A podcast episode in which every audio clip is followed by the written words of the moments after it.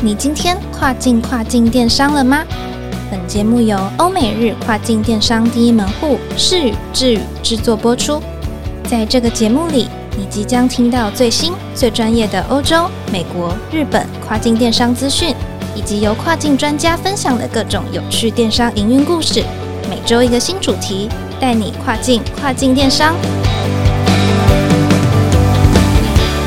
Hello，各位听众朋友们，大家好，我是 Doris。日本电器市场的规模十分庞大，除了日本国民的消费以外呢，根据东京都观光厅的调查，到日本旅游的台湾人，除了购买一些美妆啦、日本零食啦，有将近三成的人呢会购买无论高额或小额的电器用品，比方说吹风机、烫睫毛器等等。说明了日本的电器产品市场真的不容忽视，因此呢，日本消费者对于自己购买的电器是不是真正安全这点是很重视的。由此可知，不仅仅是日本在地的电器卖家需要受到规范，如果今天是要从台湾出口电器到日本，台湾的企业卖家也需要严格遵守日本国内对于电器产品的安全法则，也就是 PSE 标志的部分。如果没有遵守这些安规，就很有可能受到日本政府对于进口商的惩罚措施。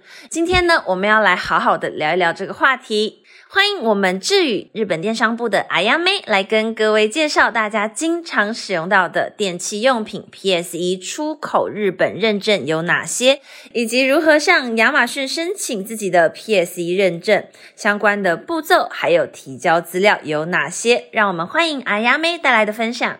Hello，各位听众朋友，大家好，我是智宇的阿亚妹，目前主要协助客户进行亚马逊日本站账号的营运等等。那今天要跟各位分享，如果你是电器产品的卖家，要进驻日本市场时必须要申请的 PSE 认证介绍，以及提供给各位听众朋友的几个关于电器产品进驻于日本站点时需要做的事前准备。那在最后也会跟大家分享怎么向亚马逊证明自己有 PSE 的认证。首先呢，先跟大家分享什么是 PSE 认证呢？所谓的 PSE 认证，在日本的说法就是适合性检查，是日本政府对于国内贩售的电器产品进行的严格规范，也就是《电器用品安全法》中的一项重要的内容。呃，那目前日本政府根据该项法律，将电器用品分为特定电器用品和非特定电器用品，其中特定电器用品呢，包含约一百一十五种产品。那非特定电器用品呢，包含约三百三十八种产品。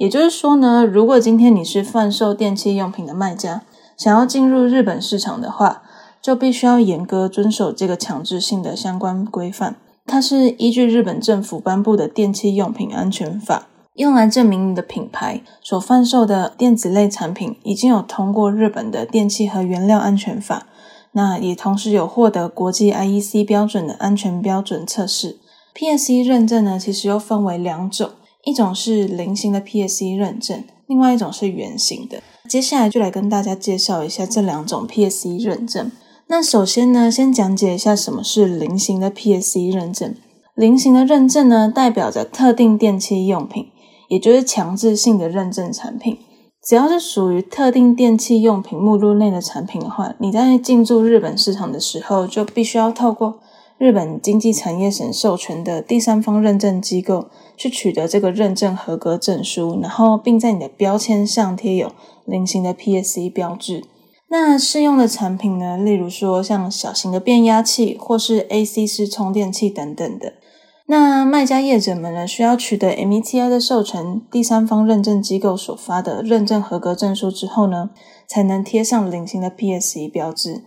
嗯，它的效期呢，大概是三到七年左右，但其实依照产品不同，实际上还是会有效期的差异。另外，什么是圆形的 PSE 认证呢？其实呢，它就是非特定电器用品为自愿性的认证产品。非特定电器产品呢，其实透过自我检查以及声明的方式来证明产品的符合性，并在产品贴上 PSE 圆形标志即可。也就是说呢，各位厂商业者呢，只要符合电器用品安全法的相关规定，即可自行贴上圆形的 PSE 标志。那适用的产品呢，例如像有保险丝啊，或者是电热器具等等的。那其实就我们的经验，有时候客户需求，呃，我们来帮他们做日本网红的内容行销时，那网红常常会问我们说：“哎，这个产品有没有 PSE 的认证？”他们都会确保说：“哎，有这个认证，他们才会考虑要不要来接这个案子。”因此，由此可见呢，除了法规以外，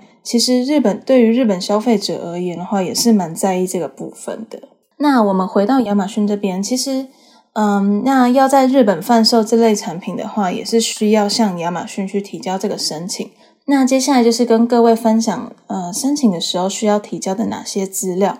呃，首先的话是跟 PSC 比较相关的几项资料。第一个呢，你是会需要进口或